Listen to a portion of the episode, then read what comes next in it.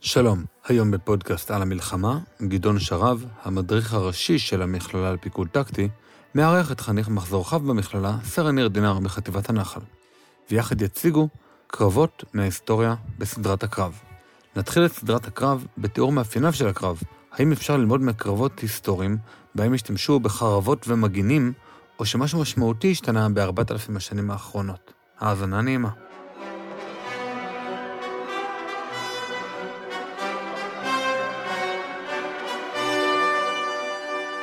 שלום גדעון. שלום ניר. אז בסדרת הפודקאסטים החדשה של המכללה נדבר על קרבות טקטיים. זה המקצוע שלנו וזה עולמנו במכללה לפיקוד טקטי. בפרקים הבאים נדבר על קרבות ספציפיים, אבל בפרק הזה, פרק המבוא, נדבר על הקרב בכללותו. מאיפה בכלל מגיעה המילה הזו, גדעון? מקור המילה הקרב, כשחושבים על זה, זה הקרבה הפיזית שנוצרת בין הלוחמים, שפשוט נלחמים קרוב אחד לשני. פנים אל פנים, כמו שהיו נראות המלחמות בעולם העתיק, ואם אפשר לדבר על מקור נוסף של המילה, זה הדמיון למילה קורבן, על חיילים שמתים למען השגת הניצחון בקרב. דרך אגב, באנגלית יש 3 מילים שונות לתאר את הקרב, באטל, קומבט ופייט. ההבדל ביניהם זה העוצמה של הקרב, סדר הגודל של הכוחות וכדומה. אז גדעון, מה זה בכלל קרב? שאלה מצוינת. קרב הוא קודם כל מבחן לכוח הסבל וכוח הרצון. כי מה זה קרב? שני צדדים שמנסים כל אחד לכפות את הרצון שלו על הצד השני בכוח, על מנת להביס אותו. אתן דוגמה, צד אחד רוצה לכבוש את התעלות של גבעת התחמושת, חיילי הצנחנים, ומנגד החיילים הירדנים שמגינים על הגבעה רוצים הפוך. יש פה התנגשות של כוח הרצון של שני הצדדים. וכל צד מפעיל על הצד השני אלימות, יורה על מנת להרוג או לפצוע, עד שהצד השני יוותר על הרצון שלו. יגיד לעצמו, we cannot take it anymore, יוותר, ילך אחורה, יאבד את כוח הרצון. אז אתה אומר, הכל זה עניין של כוח רצון? כן, הייתי אומר שבקרב, אחרי כל הפרמטרים האחרים שהם חשובים מאוד, תחבולה וטכנולוגיה וניצול השטח ועוד דברים שבוודאי נדבר עליהם, בסדרה הזו, בסוף, זה כוח הרצון.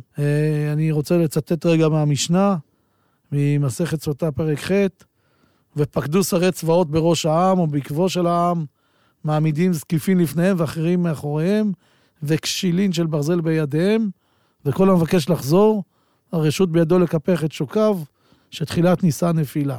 אני אסביר את זה. מהרגע שמתחיל הקרב, שמים מאחורי הכוח שומרים עם אותות ברזל מחודדים, והם אמורים להכות בשוקיים את מי שמנסה לברוח או לערוק מהקרב. כי היה ברור כבר בתקופת המשנה, שברגע שאנשים מתחילים לברוח, מאבדים את כוח הרצון ובורחים, אז המסגרת תתפורר. מה זה? נשמע כמו בסטלינגרד. כן, זה מזכיר מאוד את התיאורים של קרב סטלינגרד בחורף 42, שם היה מבחן אמיתי מאוד לכוח הרצון של שני הצדדים. הרוסים שנחמו נגד הגרמנים שצרו על העיר, הוציאו להורג, שים לב לנתון המדהים הזה, 13,000 איש על ידי האנשים שלהם, קומיסרים פוליטיים של המפלגה, שפשוט ירו, כמו בדוגמה של המשנה, ירו במי שהולך אחורה, הוציאו אותו להורג, באשמת פחדנות או עריקה, לפעמים אפילו הכריחו את אלה שברחו מהקרב להתפשט לפני שירו בהם, כדי שאפשר יהיה לנצל את המדים שלהם לטובת מתחנת הבשר הזו על העיר. רצחת וגם הרשת. סוג של. עכשיו תשאל איך יכול להיות שהטבע האדם הלוחם לא השתנה מאז המשנה ועד סטלינגרד. איך זה יכול להיות? אז אני אגיד לך שהאדם אבולוציונית מתוכנן או מתוכנת לרצות לשרוד, והלחימה מנוגדת לאינטרס הזה של השרידות, של יצר הקיום, ולכן היא גם מעמיסה מאוד על נפש האדם, וכוח הרצון נועד לשים אותך מול האש, כשזה מנוגד לאינסטינקט הטבעי שלך. אז אתה יכול לתאר איכשהו את חוויית הקרב הזאת שאתה מדבר עליה? חוויית הקרב קשה מאוד לתיאור מכלי שני. זה, אני אתן לך דוגמה, זה כמו לתאר לעיוור מלידה את צבע הפרחים בגינה. הוא יכול לנסות לדמיין את זה, אבל העולם לא ידע איך זה באמת. זה תאר לצמחוני טעם של המבורגר, אתה אומר. כן, צמחוני מלידה. סוג של, ואני אנסה להסביר לך למה זה ככה, למה כל כך קשה לתאר את חוויית הקרב למי שלא היה שם. הדבר הבסיסי, המהותי ביותר, שחוקי עולם הקרב הם הפוכים לגמרי לחוקי העולם הזה שאתה מכיר. כי הנורמלי והרגיל הופך למכשלה בקרב. הטוב הופך לרע והרע הופך לטוב, וניתן לך דוגמה. בעולם הרגיל שאתה חי בו, ערך החיים הוא מקודש. בכל התרבויות כמעט, בכל הדתות, אתה נדרש לפעול כדי להציל חיים. אצלנו זה לא תעמוד על דם רעך, אצל הנוצרים זה... שומרוני. משל השומרוני הטוב, בדיוק ככה. אתה עושה הכל בשביל להציל חיים. בקרב אתה עושה הכל בשביל לקחת חיים. זה הפוך לחוקי העולם הזה. יותר מזה, לפעמים אתה אפילו נמנע מלפעול כדי להציל את החיים של החיילים שלך. איך זה יכול להיות? למשל, כשאתה יודע שזה יביא לסיכון של עוד חיילים רבים אחרים, ואפילו יגרום למותם. או תוך כדי הסתרות על היעד, בשלב ההסתרות הסופית, אתה רוצה להשלים את המשימה, ורק אחר כך להתפנות לטיפול בנפגעים שלך, ולפעמים זה פוגע ביכולת להציל את חייהם. כך שזה מנוגד, הקרב הוא מנוגד לחיים הרגילים שלנו, ולכן כל כך קשה להבין אותו, לדמיין אותו. מה שאתה טוען פה בעצם, זה שהקרב הוא סוג של יקום מקביל כזה, שפתאום יש איזה פאוז לעולם הרגיל, ואנחנו עוברים לעולם אחר שהוא מעוות לגמרי? הוא לא מעוות, אבל פועלים בו חוקים אחרים. זאת אומרת, אני לא מדבר על חוקי הפיזיקה, ברור שכוח הכובד, גם שם נופלים תפוחים מהעץ. אבל קלאוזביץ אמר שהוא גדול הוגה הדעות על עולם המלחמה, תייחס לזה סוג של הליכה כנגד הזרם. הליכה במים נגד הזרם. זה קושי שהוא פיזי, אבל הוא קודם כל מנטלי, בגלל שהחוקים שלו הם אחרים, כמו שאמרתי. אני אתן עוד דוגמה. בעולם הרגיל אנחנו מחנכים ילדים מגיל קטן, שלא יפה לשקר ולא יפה לרמות. אתה יודע, אתה מכיר את הביטוי של הילדים, זה לא פרי, זה לא פייר. בקרב קוראים לזה תחבולה. זה לא פייר, אבל זה העולם. הכי טוב זה להרוג את האויב שלך שהוא לא מוכן, שהוא לא רואה אותך. ועל כן... אתה אומר שאתה מחנך אותי לשקר כל הזמן. בעולם המלחמה כן. קוראים לזה הונאה או תכסיס או תחבולה, אבל בוודאי. אני אתן לך דוגמה ברמת המיקרו, מיקרו-טקטיקה. נניח שאתה רואה שחייל אויב ואתה יורה, אתה יכול לפגוע בו ולפצוע אותו או להרוג אותו. לפעמים עדיף רק לפצוע אותו, כי כשאתה פוצע אותו, יגיע אליו נניח חובש או חייל אחר לטפל בו, לגרור אותו, ואז תוכל להרוג שניים בכדור הבא, בכדורים הבאים. וחובשים אין הרבה. יותר מזה, הקרב הוא גם לא מקום הגון. אין הגינות בקרב. דוגמה, בעולם הרגיל אנחנו חסים על הנכים, על חסרי הישע. בקרב, חייל של האויב, לא משנה אם זה חמאס או חיזבאללה, שחטף כדור ברגל, והוא מדדה, זה יופי של מטרה, קל מאוד לפגוע. אין רחמים בקרב. אין רחמים, והעולם הוא קצת מעוות, והוא עובד אחרת, אבל... הוא אכזרי, אבל האם יש בו איזשהם חוקים או כללים מקובלים? קודם כל, אחד הדברים שמאפיינים את הקרב, זה החוק הראשון של כאוס, של היעדר חוקיות. קלאוזביץ אמר שכתוצאה מהסימפטום הזה של הקרב, מהתסמין הזה של הקרב שאין בו חוקיות, נוצר סוג של כאוס שגורם לתופעה שהוא כינה ערפל הקרב או חיכוך. בעולם הרגיל, אנחנו יכולים לדבר על סיבה ותוצאה. אנחנו יכולים להסביר, נניח, מה המהירות של אבן שנזרקת, וכתוצאה מכך, איפה היא תנחת. לעומת זאת, בקרב, קשה מאוד לחשב מראש איזה מהלכים טקטיים יביאו לתוצאה הרצויה. למה אפשר לחשב את זה?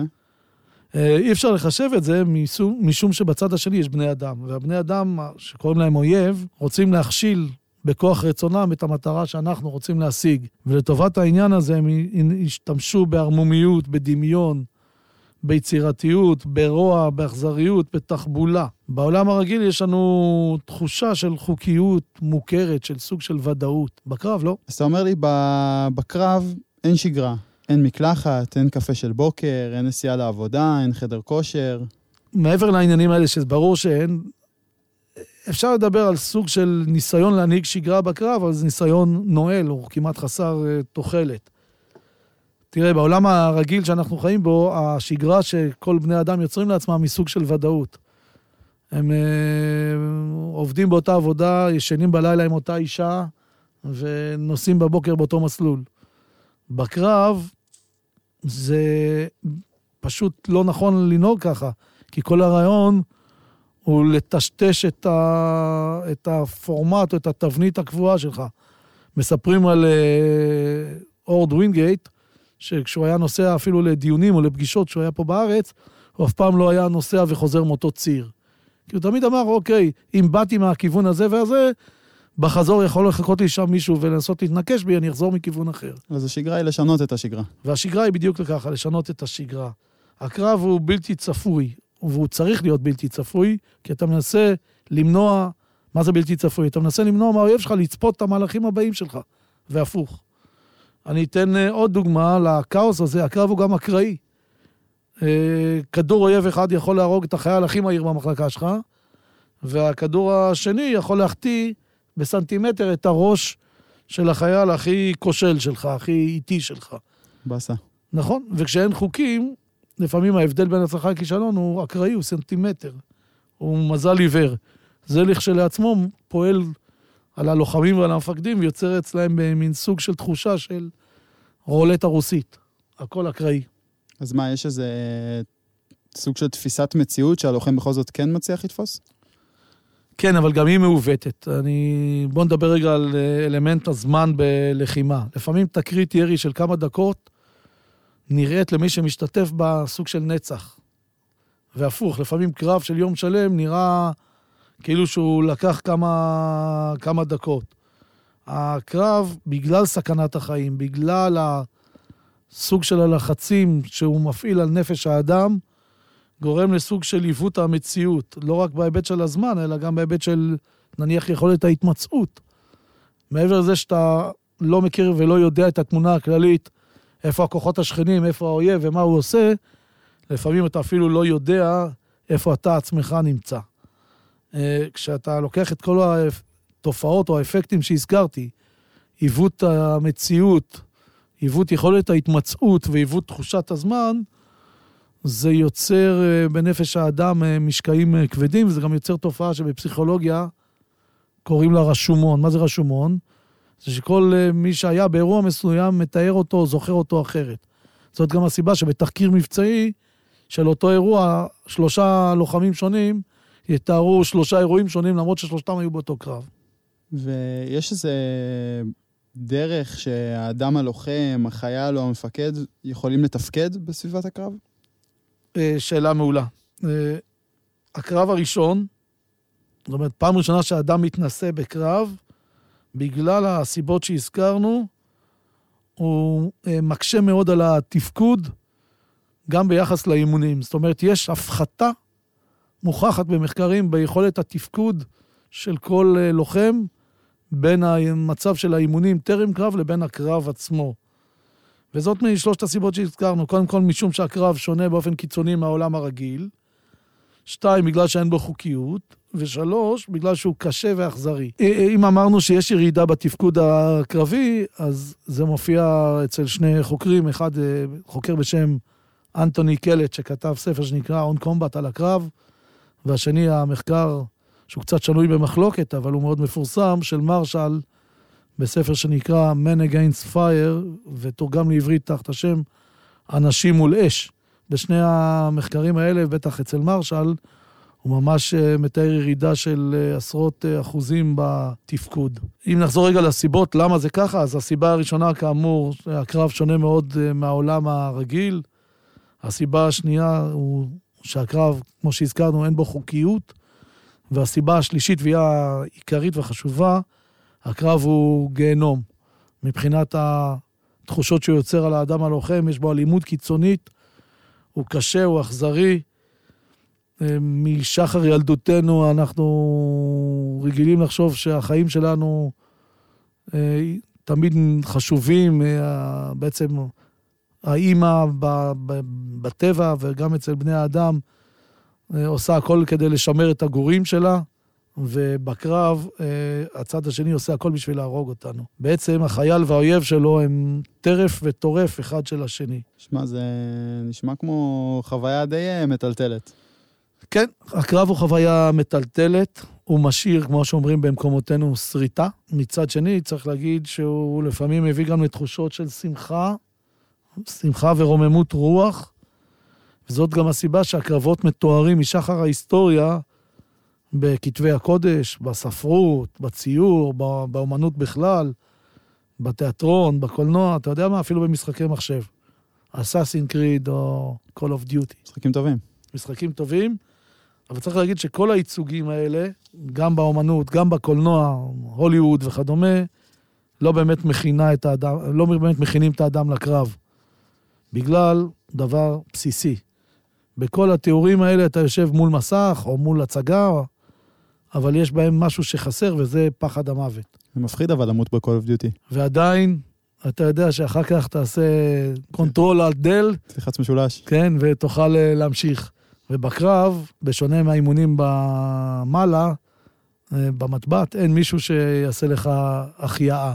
זאת אומרת, הפחד הזה של לחדול מלהיות יותר, הוא פחד שעשוי להיות משתק. איך בכל זאת אפשר להכין אנשים לקרב? לפני שאני אענה לך על זה, אני רוצה להגיד משהו, הזכרנו את הפחד מוות, או את פחד המוות, אני רוצה להגיד משהו על המוות בכלל, בעולם שבו אנחנו חיים, בעולם המערבי. המוות, כשאתה חושב על זה, היא הוודאות היחידה המוחלטת מהרגע שהאדם נולד. כי כל המשך החיים לא ידוע, אבל המוות בסוף צפוי. השאלה היא לא אם, אלא אולי מתי ואיך. זה חלק בלתי נפרד מהחיים ומהטבע. אבל בעולם המערבי, מה שעשינו במאה השנים האחרונות, הודות להתקדמות הרפואה ולדברים נוספים, זה להדחיק את המוות. אני אתן שתי דוגמאות, אחת דווקא מתחום האוכל. עד לפני 50, 60, 70 שנה, כדי לאכול שניצל, היה צריך ללכת ללול, לקחת תרנגולת חיה, למלוק לה את הראש, אחר כך למרות לה את הנוצות, להביא סכין חד, לחתוך אותה, או ללכת לשוחט שיחתוך אותה. כל התהליך הזה של המוות היה מול העיניים, ביומיום שלנו. ככה הילדים ראו את אמא מכינה אוכל. ומה היום? היום אתה הולך לסופר, ויש לך איזה מארז כפור, אטום, ניילון, שאתה לא רואה מה יש בפנים, ויש עליו ציור קומיקס של איזה תרנגול עליז. מחייך. מחייך בדשא הירוק. הוא מבסוט. מבסוט לגמרי, הוא לא יודע שהוא שניצל. עד כדי כך שתשאל ילד מאיפה מגיע השניצל, הוא יגיד מהסופר, הוא לא יודע שזה עוף לפני כן. אז זה בהיבט היומיומי, בוא נדבר על בני אדם. עד לפני עשרות שנים, הזקנים, סבא וסבתא, לא עלינו, מתו בבית. ולפעמים הגופה נשארה גם יום עד שקברו אותה. מקסימום כיסו אותה עם איזה סדין או סמיכה. והיום אנשים מתים אי שם, מאחורי דלתות סגורות או פרגוד לבן בבית חולים, אנחנו הדחקנו את המוות. ואז כשאתה מגיע לקרב, הוא פתאום שם, ובמלוא, אני אגיד בציניות, במלוא תפארתו מול העיניים. ולא רק מוות של האויבים, אלא גם של האנשים הכי קרובים לך, חברים שלך מהצוות, מהמחלקה, מהפלוגה. תשמע, זה תיאור לא מרנין, אז איך בכל זאת אפשר להכין אנשים לסיטואציה הלא נעימה הזאת? קשה מאוד. ידוע שהאימונים הצבאיים צריכים להיות קרובים ככל הניתן לאופי הקרב. אבל כמו שאמרנו, גם באימונים חסר היסוד העיקרי, וזה פחד המוות. לא שאני מציע להרוג אנשים באימונים, חס וחלילה, אבל... לפחות לנסות. כן, לא חושב שכדאי, אבל האימונים, אני אגיד את זה בצורה אחרת. יש את המשפט הידוע, קשה באימונים, קל בקרב, הוא כבר משפט שקרי לגמרי, כי קשה באימונים וקשה שבעתיים בקרב, בגלל פחד המוות. לכן, זה אתגר גדול מאוד, ועדיין יש חשיבות גדולה לאימונים קשים, מאתגרים, שיוצרים תחושת מסוגלות.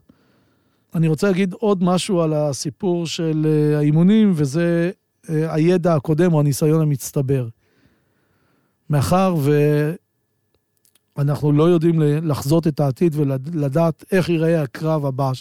אנחנו יכולים רק להסתכל לעבר. הוא סוג של המעבדה שקיימת לנו כדי להפיק לקחים מן ההיסטוריה. ומה שאנחנו מנסים לעשות במקצוע הצבאי, ובכלל זה גם במלטק, זה, ונעשה את זה גם בסדרת פודקאסטים הזו, זה להסתכל על קרבות עבר, ונסות למצוא לקחים, או תובנות שכוחם יהיה יפה גם הלאה. זאת הדרך היחידה שלנו להכין את עצמנו לעתיד. אתה אומר לי, מה שקרה עם הפלנקס היווני, אני יכול ללמוד ממנו עכשיו? כן, העבר הוא המעבדה שלנו. עכשיו, הסיפור של הטכנולוגיה, שאלת על הפלנקס היווני, אז הכל השתנה. מבחינת הטכנולוגיה שמפעיל האדם הלוחם, אבל האדם עצמו לא השתנה. ויחד עם זאת, גם הטכנולוגיה היא חשובה מאוד. אני לא מזלזל בה. אם ניתן איזה ביטוי, ככה נעשה פרפרזה, אז הרומח של החייל הרומאי הפך לרקטת רומח 122 מילימטר. אבל האדם שמפעיל לא השתנה ב-4,000 שנים האחרונות.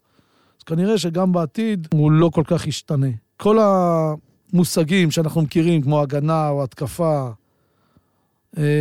כוללים בתוכם בעצם עקרונות גנריים כלליים, להיערכות כוחות ולהפעלת כוחות. קוראים לזה טקטיקה. ועל כן נמצא את כל העקרונות, גם בקרבות של אלכסנדר מוקדון, גם בקרבות של יהושע בן נון, גם בקרבות של חניבאל, גם בקרבות של נפוליאון, אם תרצה גם בקרבות של פטון, של יצחק שדה, של אריק שרון, אתה יודע מה, גם של גל עירש. זה כל היופי. אתה אומר לי פה בעצם שיש רשימה של עקרונות שמי שנוהג לפיה מנצח? לא בדיוק, אם זה היה כל כך פשוט, אז כל צד היה לומד את העקרונות ולכאורה מנצח. זה לא מתכון להוגה, כי אתה פתח את האינטרנט, חפש מתכון להוגת שמרים עם שוקולד, ואם אתה נוהג לפי המתכון, והמתכון הוא בסדר, יש סיכוי רב מאוד שתצליח. אין דבר כזה בלחימה, כי חוץ מרשימת העקרונות שהיא כאמור מאוד כללית, ושני הצדדים מכירים אותה, כי גם חמאס יודע לתקוף וגם חיזבאללה יודע להגן.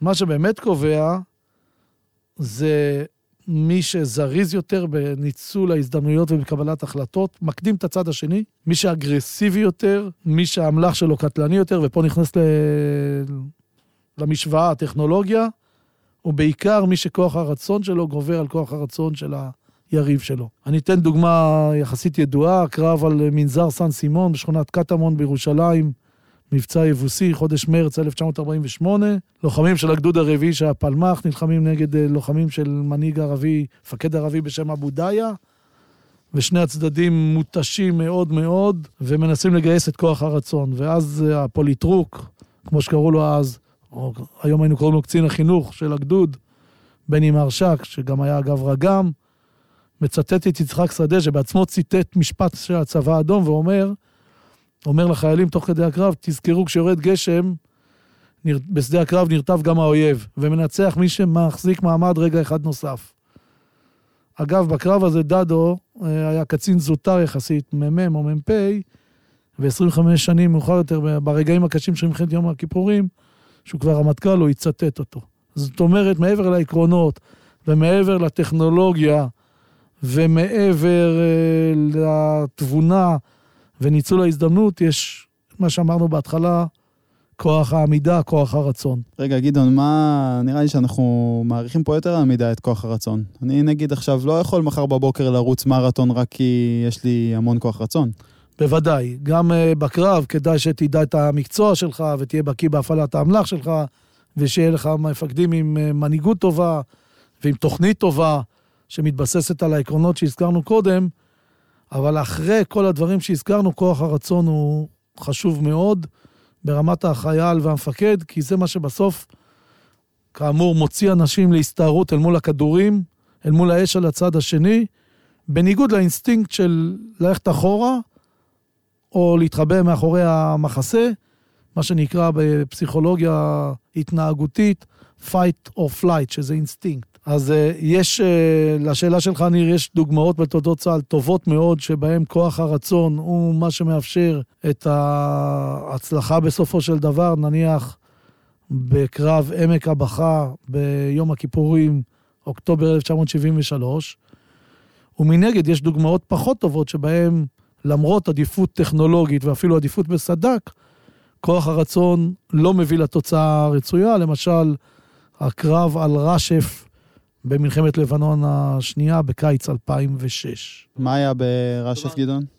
בקרב רשף, במלחמת לבנון השנייה, כוח של חטיבה מובחרת שמורכב מיוצאי הצנחנים בעיקר, התמודד בסד"כ, בסדר כוח של 2 גדודים, מול מספר של כמה עשרות מחבלים, ונסוג מהכפר ולא ביצע את המשימה שלו. טוב גדעון, אז למדנו הרבה היום על הקרב, על כוח רצון, על איך שדה הקרב נראה, ואני מודה לך מאוד. תודה רבה. תודה שהזנתם לפרק, מוזמנים לשתף אותו. נתראה בפרק הבא של פודקאסט המלתק.